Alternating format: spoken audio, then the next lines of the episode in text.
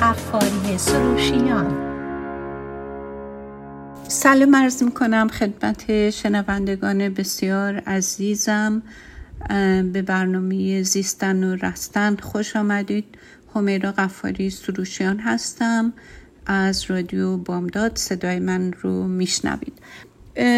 نمی‌دونم شنونده برنامه های گذشته بودید یا نه. ولی می‌دونم که من در مورد مسئله استرس برنامه داشتم قبلا ولی از اونجایی که موضوع خیلی مهمیه و خیلی به سلامت جسم و روان ما تاثیر زیادی می‌ذاره روی جسم و روان ما تاثیر زیادی می‌ذاره برون شدم که از زاویه دیگه هم راجع به موضوع امروز صحبت کنم. ببینید اولا که زندگی در طبیعت یه قانونیه که طبیعت داره و ما از اون مبرا نیستیم برای اینکه در این طبیعت زندگی می‌کنیم. هیچ وقت هیچ کس نمی‌تونه ادعا بکنه که هیچ استرس یا دردی تو زندگی نداشته.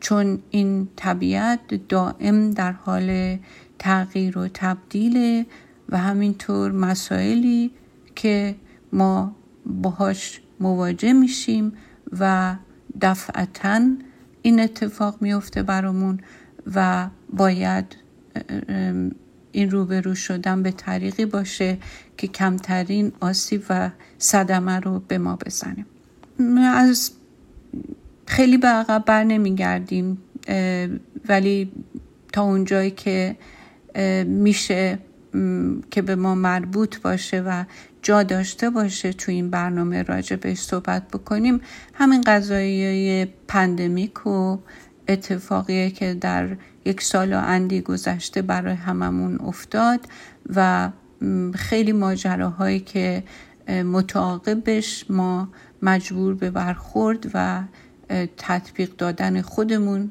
با اون شدیم و هیچ آمادگی هم از قبل یا هیچ ورنینگ یا اختاری هم از قبل داده نشده بود. میشه گفت که بدون اقراق هیچ کدوم بی نصیب نموندیم. و روی مسائل خانوادگی، تربیت بچه، موقعیت کاری، زندگی مالی و همه ابعاد زندگیمون تاثیر و اثر خودش رو داشته. حالا ما می‌خوایم اینو از زاویه همین موضوع مورد صحبت امروزمون بررسی کنیم.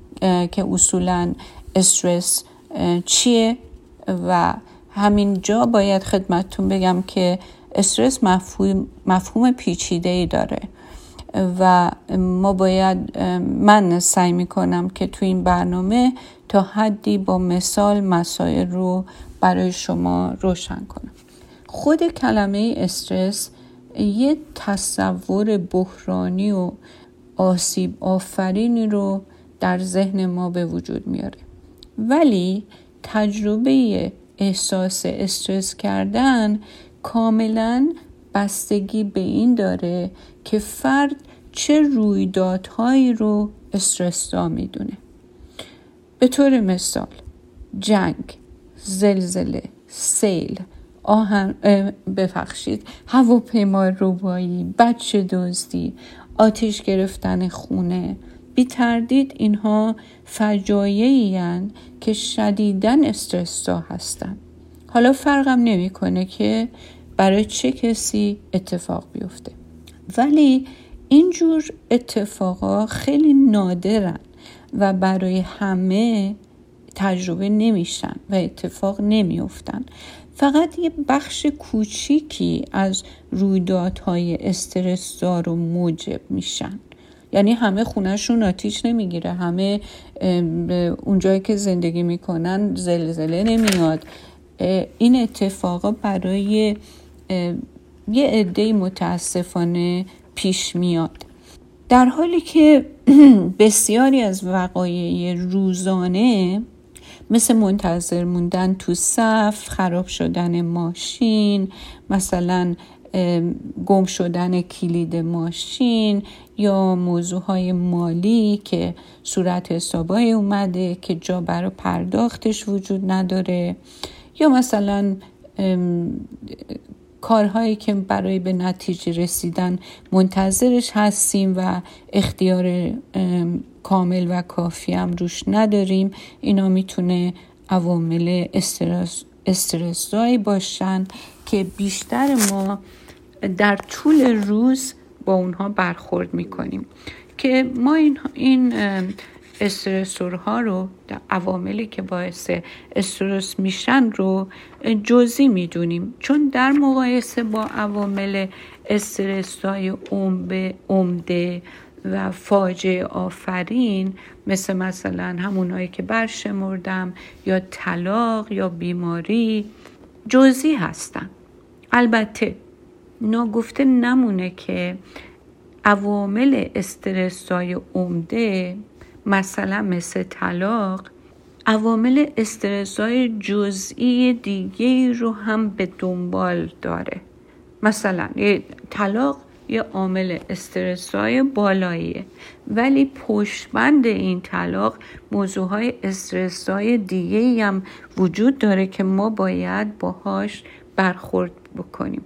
مثل مثلا پیدا کردن وکیل مثل نقل مکان کردن مثل مسئولیت های جدید و غیره. همونطور که بهتون گفتم تجربه احساس استرس کردن بستگی داره به فرد. حالا اینو توضیح میدم که به چه معنیه. ببینید رویدادهایی که برای یه نفر استرسا هستش شاید برای یه نفر دیگه انقدر استرسا نباشه یا حتی عادی باشه. مثلا یکی از سوار شدن هواپیما استرس شدید پیدا می‌کنه. ولی برای یکی دیگه اصلا این موضوع قابل تعملم نیست. یعنی خیلی براش عادیه و هیچ استرسی روش نمی‌ذاره. بعضی ها بیشتر از دیگران از مشکلات زندگی احساس خطر می‌کنن. و خب این به عوامل خیلی خیلی متعدد و مختلفی برمیگرده. که اینجا ما جای صحبتش رو نداریم. به طور خیلی خلاصه تحقیقات نشون داده که افراد مسترب و روان رنجور بیشتر از دیگران احساس استرس می‌کنن و همینطور کسایی که نسبتا آدم های ناخشنودتری هستند استرس بیشتری تجربه می‌کنن حالا اینکه همونطور که گفتم اینکه چرا بعضی از ما به این صورت رنجورتریم و مستربتریم برمیگرده به محیطی که زندگی کردیم توش باورهایی که در بچگی یا تجربه هایی که در بچگی به ما القا شده و مسائل ژنتیک و مسائل دیگه که همونطور که گفتم از بحثمون خارجه. حالا بنابراین ما می‌تونیم نتیجه بگیریم که ارزیابی های افراد از روز رویدادهای استرسا ذهنیه یعنی با واقعیات بیرونی و مقدار تهدیدی که این رویدادها موجب میشه گاهن و معمولا تناسبی نداره. حالا فکر می‌کنم این قسمت رو یه کمی جلو بریم بتونم با یه مثالایی توضیح بدم. ببینید کتاب های زیادی درباره عوامل استرس و اصولا تعریف استرس نوشته شده که من یه کتاب رو خیلی دوست دارم و اون اسم این کتاب هست Why Zebras Don't Get Ulcers. یعنی چرا گورخرها زخم معده نمی‌گیرن؟ این کتاب خیلی کتاب معروفیه که توی این کتاب از استرس و امراضی که در نتیجه استرس به وجود میان و روندهای مقابله با استرس صحبت شده.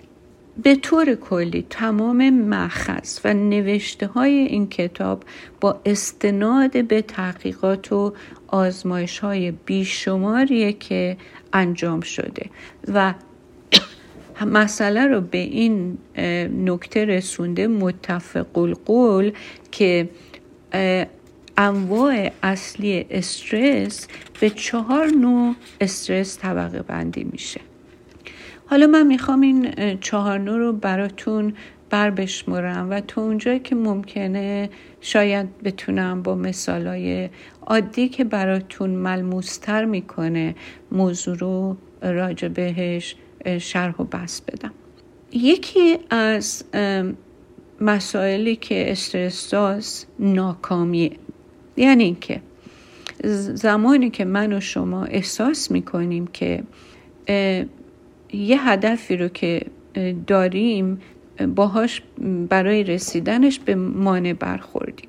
یعنی در واقع زمانی که شخص احساس ناکامی می‌کنه که اون چیزی رو که می‌خواد و نمی‌تونه داشته باشه.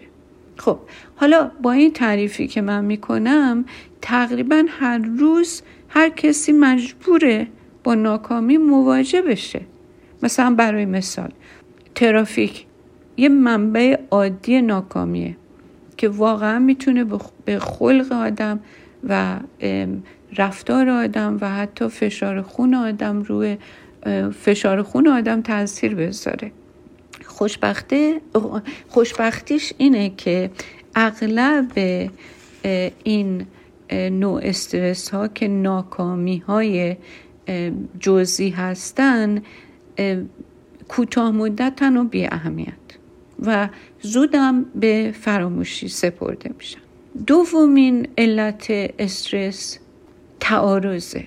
تعارض یعنی کانفلیکت که مثل ناکامی تو زندگی روزمره هر کسی پیش میاد و همینطور اجتناب ناپذیره. ببینید مثالش اینه که چند بار در طول روز براتون پیش اومده که با یک سوال گیج کننده روبرو شدین که آیا باید این کار رو انجام بدم یا نباید انجام بدم؟ آیا این خونه رو بخرم یا نخرم؟ آیا ماشین رو عوض کنم یا نکنم؟ آیا بچم این مدرسه بذارم یا نذارم؟ آیا برگردم به ایران یا برنگردم؟ یعنی بیشمار به تعداد آدما این سوالا برای آدم تو زندگی پیش میاد. و تعارض اصلا نفسش اینه که وقتی اتفاق بیفته که دو یا چند انگیزه هست برای عمل کردن که با یکدیگر رقابت می‌کنن. که این تعارضا و این رقابتی که در وجود آدم بین انتخابای مختلف پیش میاد به گفته زیگموند فروید ناراحتی روانی زیادی رو ایجاد می‌کنه.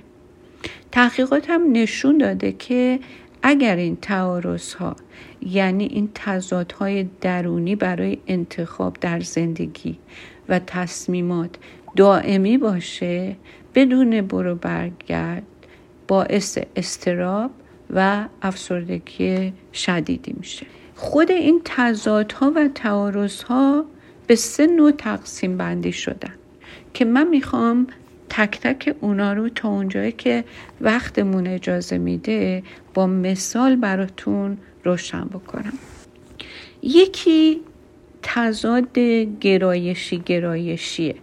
یعنی چی؟ یعنی باید بین دو تا هدف جذاب و خوب یکی انتخاب بشه دوتاش نمیشه. مثلا از یه مسئله خیلی سطحی که هیچ تأثیری تو زندگی آدم نمی‌تونه بذاره مگر کوتاه مدت همون لحظه که آیا من برم با دوستم نهار بخورم یا اینکه برم اون کفشی رو که دوست دارم بخرم. چون یه بودجه محدودی دارم یا می‌تونم این کارو بکنم یا اونو. هر دو جذابه ولی هنوز این هم آدمو بعضی موقع ها دچار تعارض می‌کنه که این نوع تعارض در واقع کمترین استرس رو رو ما می‌ذاره.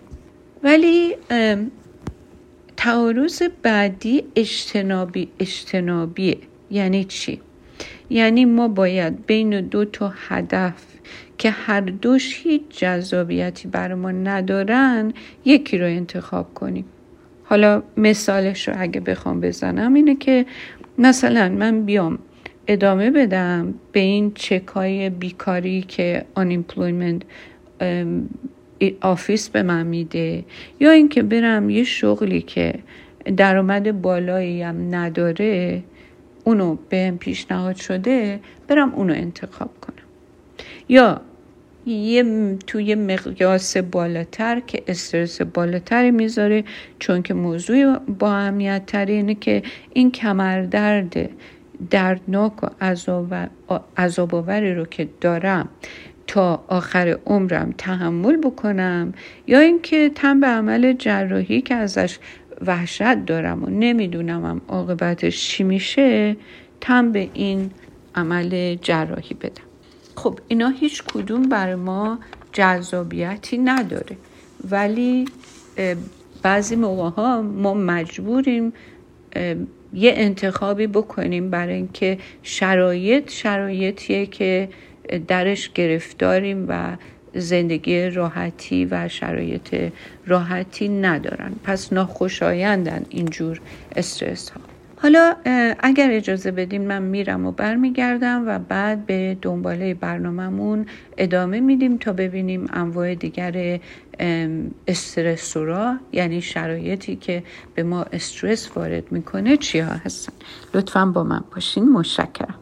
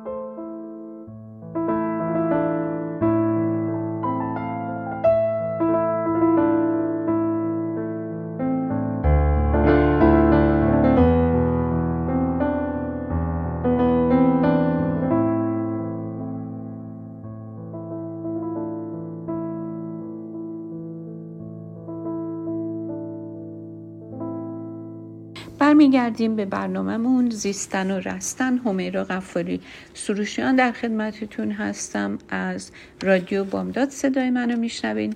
در قسمت اول برنامه من سعی کردم که راجع به مسئله استرس صحبت بکنم و تاثیراتی که استرس رو ما می‌ذاره. اولا که نفس استرس چیه و بعدش انواع و اقسام که طبقه بندی کردم و برای اینکه کسایی که بعد از قسمت اول به ما پیوستن بدونن می‌خوام اشاره به اسم کتابی بکنم که به فارسی میشه چرا گورخرها مرض زخم مده نمی‌گیرن.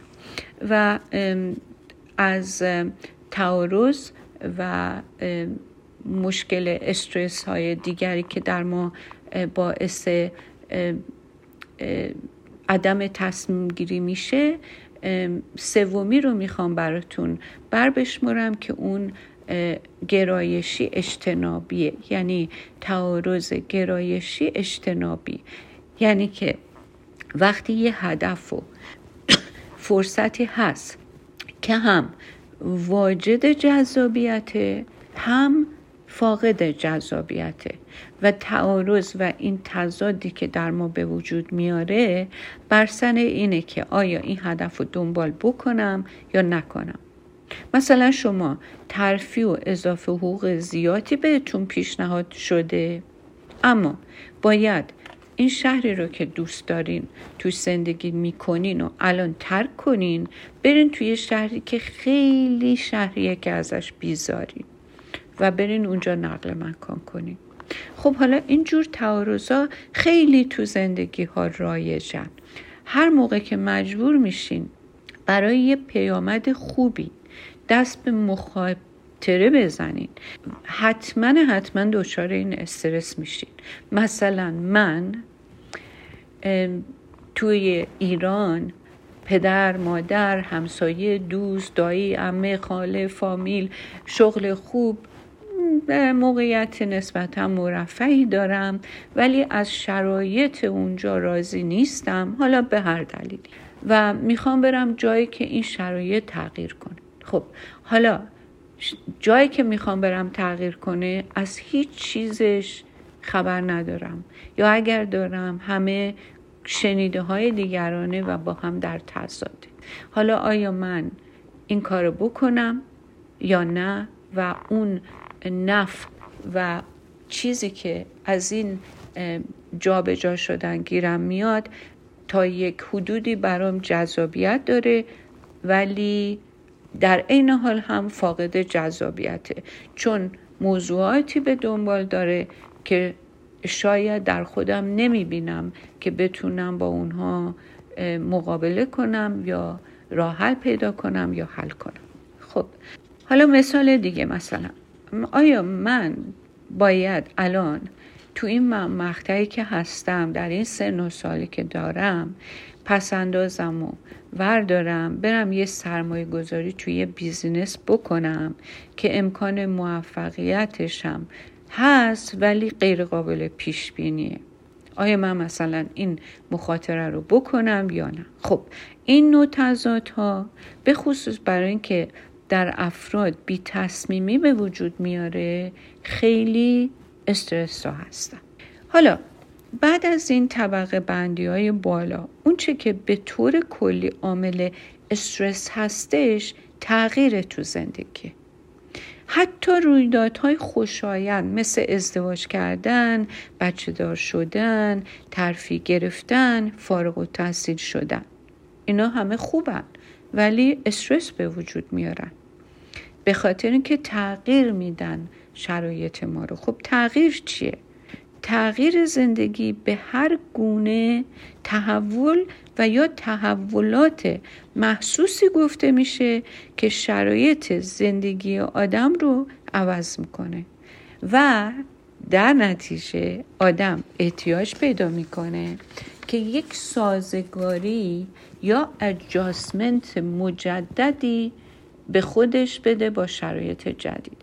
یعنی شما وقتی وارد هر مرحله میشیم پس هر تغییری احتیاج به یک سازگاری جدید داره که اگر یادتون بشه باشه من تو برنامه های گذشتم تو اون مراحل رشد و نمو در لایسپن در طول زندگی از بدو تولد تا زمانی که به سن کهولت می‌رسیم وارد مراحل مختلف زندگی میشیم که اگر بتونیم انعطاف داشته باشیم و تو اون کانتکس و فضایی که قرار می‌گیریم مهارت های اون مرتبه از زندگیمون رو بیاموزیم و باهاش کنار بیایم و خودمون انقدر این انعطاف و انسجام و تمرین بکنیم که این مراحل رو پشت سر بذاریم. هر کسی بتونه یک همچین تغییراتی که در زندگیش اتفاق میفته با این انسجام داشتن و با این موافقت برای در واقع در سیر و در جریان این حرکات قدم برداشتن بیشتر داشته باشه در واقع کلید موفقیتش تو همون مقطع تمین میشه. و کلید موفقیتش در واقع در این انسجامشه ولی اگر همه چیز رو با هم بخواد و نخواد هیچ گونه انعطافی داشته باشه تغییری که پیش میاد هیچ چیزی بهایی بابتش نده و هیچ عادتی رو هیچ یادگیری رو به دنبال نداشته باشه این آدم واقعا صدمه می‌خوره و از تصمیم که در واقع موجب تغییر شده پشیمون و متاثر میشه. حالا مثلا زن شوهری که بچه دار شدن اگه اینا قادر نباشن خودشونو با تغییرات جدیدی که تو زندگیشون اتفاق میفته تطبیق بدن خب ناهنجاری تو رابطه و زندگیشون به وجود میاد. حالا اینجا بیایم درباره پاسخدهی به استرس صحبت کنیم. خود این مسئله مثل خود استرس موضوع پیچیده و چند وجهیه. استرس در, در چند سطح بر فرد تاثیر می‌ذاره و معمولا واکنش های شخص به استرس رو اومدن در سه سطح بررسی کردن. اولی پاسخ های هیجانی یه استرسی اتفاق میفته باعث یه هیجان ناخوشایند میشه. مثل ناراحتی، خشم، غضب. حالا بستگی به شخص داره که این ناراحتی میزانش ملایم باشه تا تبدیل بشه به خشم غیر قابل کنترل که می‌تونه در زندگی کاری و زندگی روابط اجتماعی و شخصیش فاجعه آفرین باشه. اینا نفس نوستان داره. هر دوش ممکنه بستگی به نوع عکس و اون آدمی که این عکس رو به چه میزانی نشون میده یا اینکه کنترل و هدایت میده پاسخ هیجانی دیگه ای که میشه الان ازش یک ذکری کرد دلشوره استراب و ترسه که بنا به نظریه فروید استرس در خیلی ها موجب ترس و استراب میشه پاسخ هیجانی دیگه دلخوری و غم و اندوهه.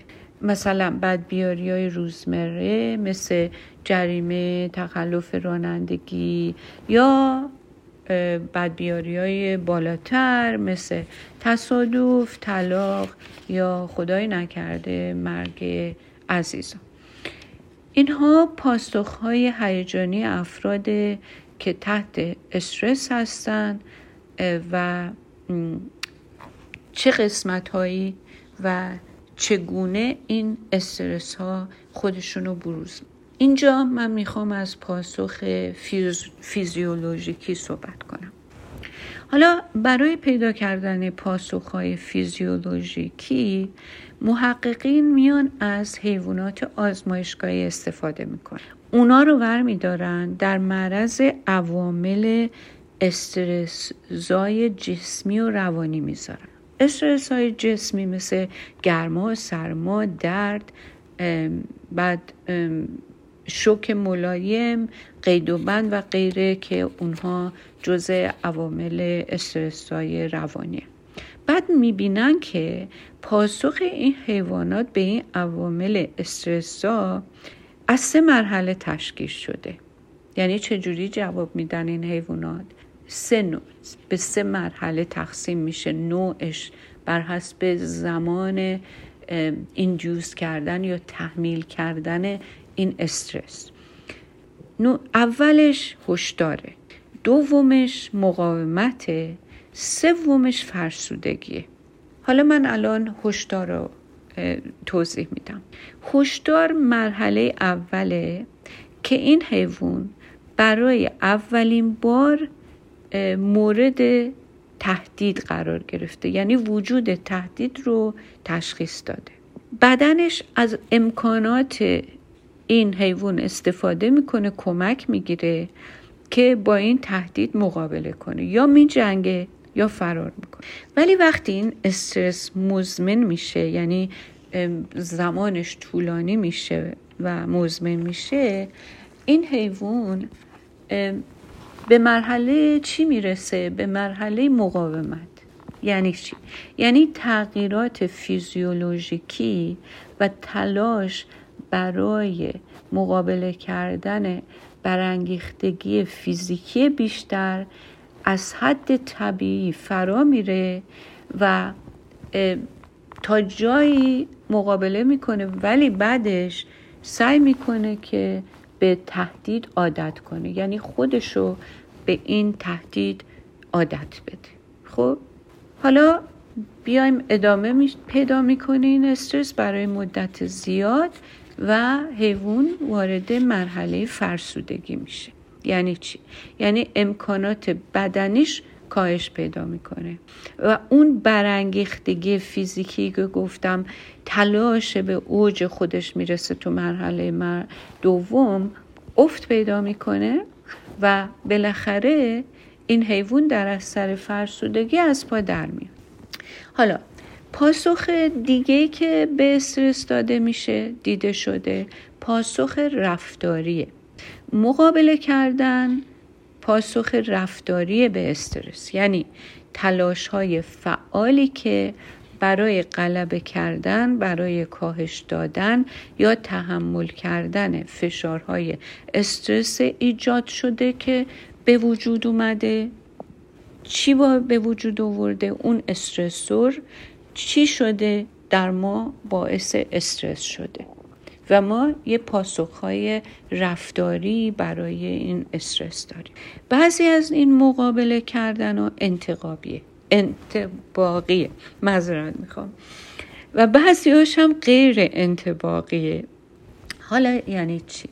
مثلا برای مثال اگر تو امتحان نمره خوب نگرفتم دو جور برخورد کنم با این موضوع. یا دفعه دیگه بیشتر درس بخونم. و چیزایی که نمی‌دونم و از یه کسی دیگه که درسش از من بهتره یا از یه مربی یاد بگیرم. یکی اینه. یا اینکه به معلمم فوش بدم و اونو مقصر بدونم و بعدم اصلا کلاس رو ول کنم و واحد رو دراپ کنم حذف کنم. بدون اینکه هیچ سعی و کوششی به خرج بده.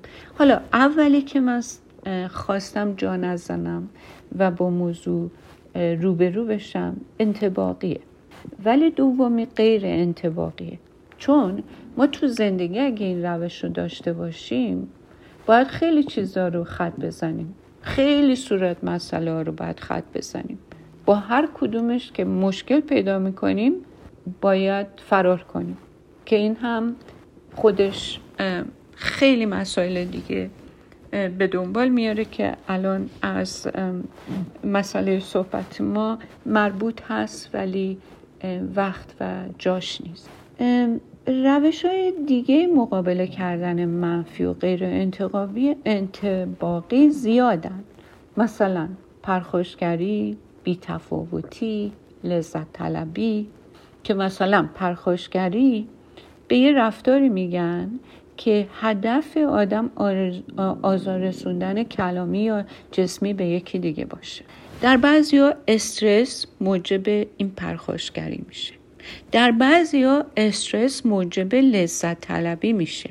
بعضی ها برای مقابله با استرس به یک رفتارهای افراطی درس می‌زنن.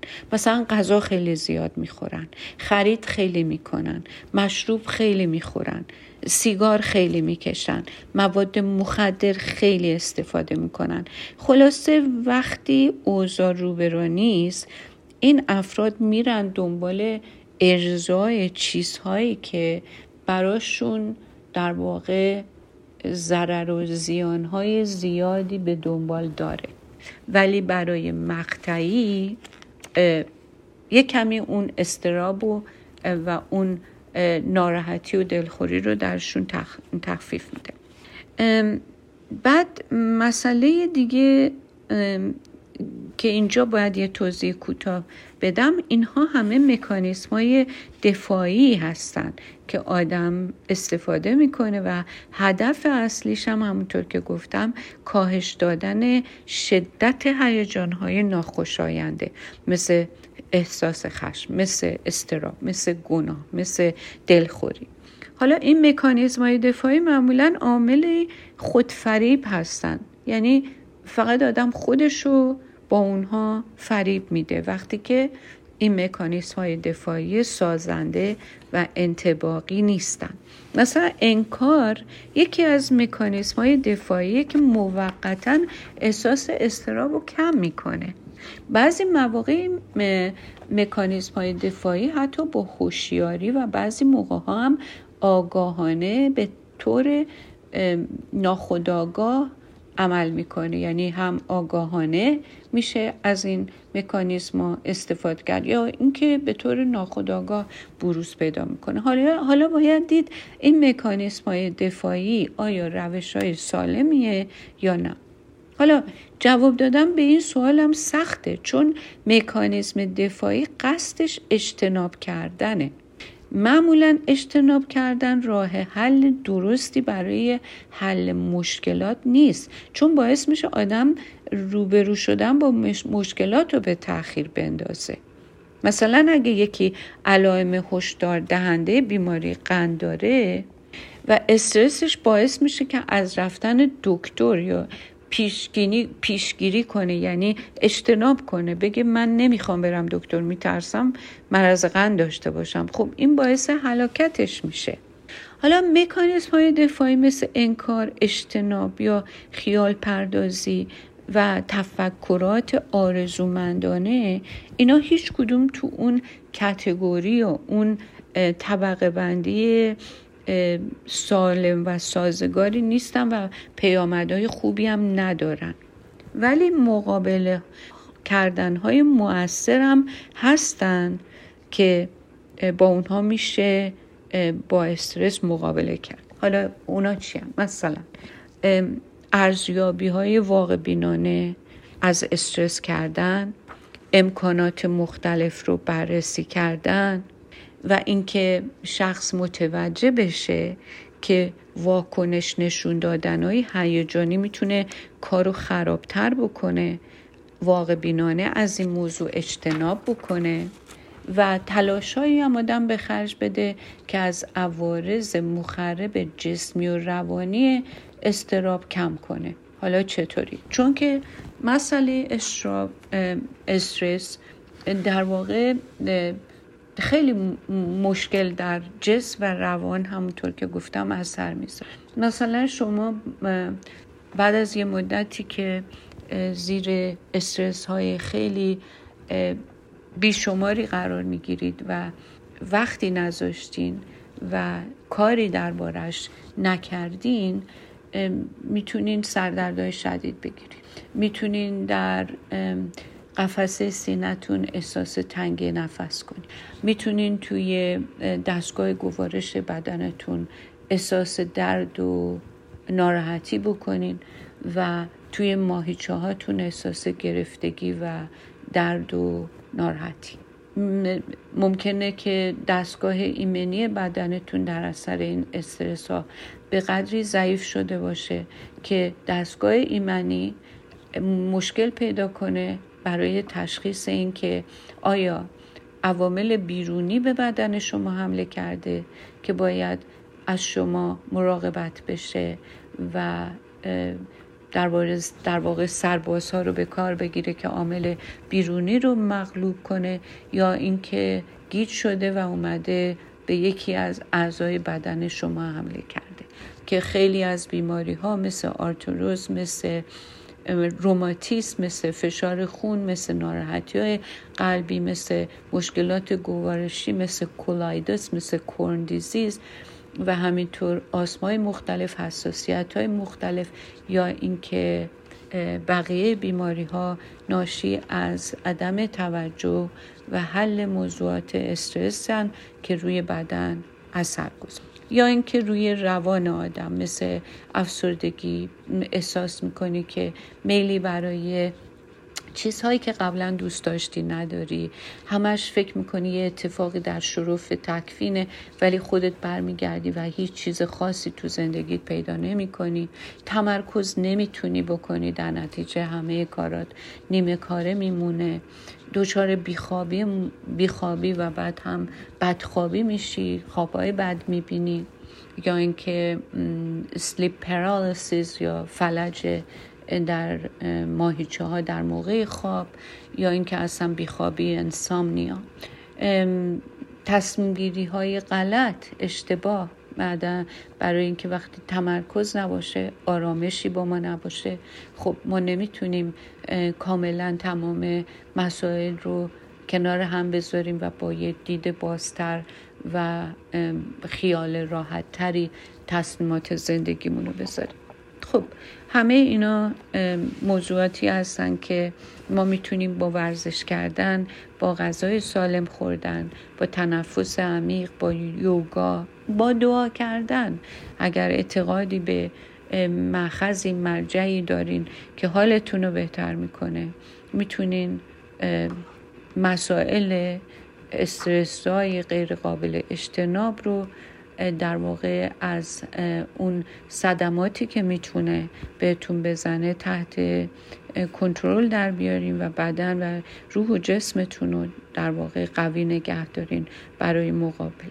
مسائل دیگری که می‌تونه در واقع کمکتون کنه که استرس های بیشتری رو بدونین که بهای سنگینی بابتش بدین پشت سر بذارین هم حمایت های که از دیگران می‌گیرین. تحقیقاتی که تو این زمینه انجام شده واقعا شگفت آوره که چقدر حمایت و کمک و مساعدت افراد خانواده دوستای نزدیک دیگران چقدر در حال روحی روانی و جسمی ما موثره.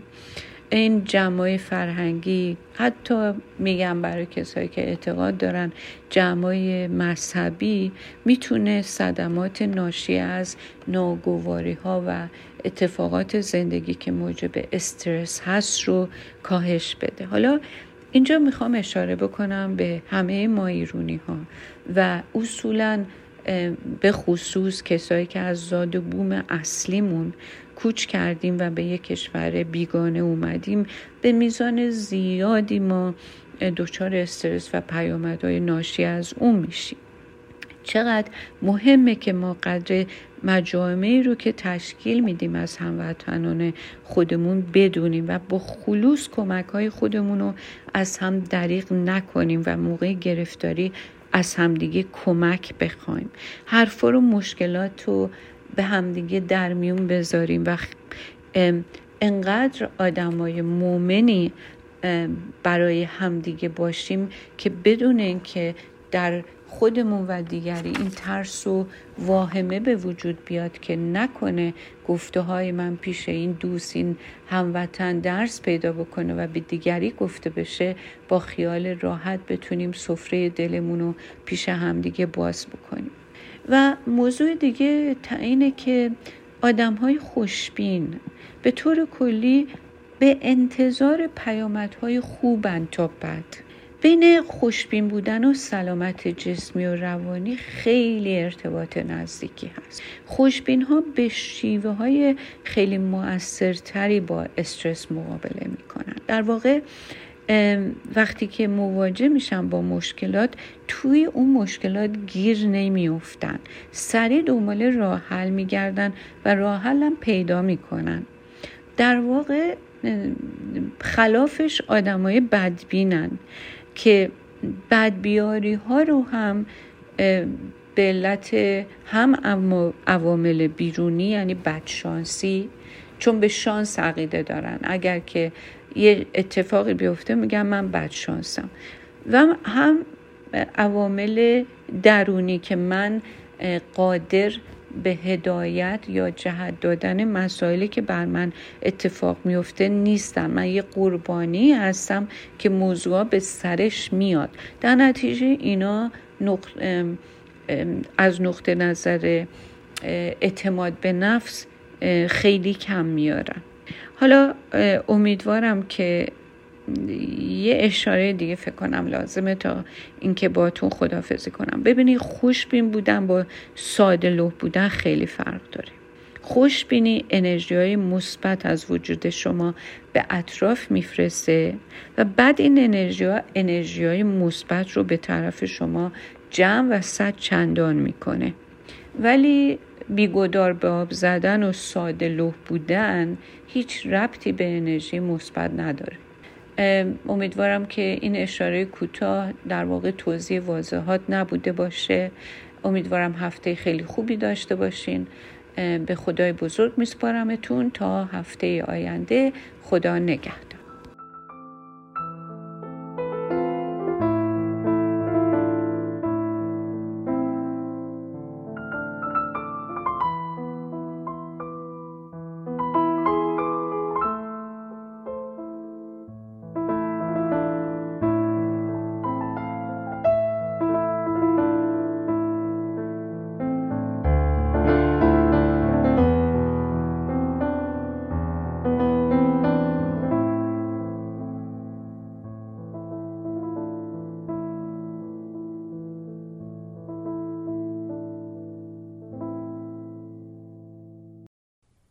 رادیو بامداد صدای ما و شما با زبانی آشنا.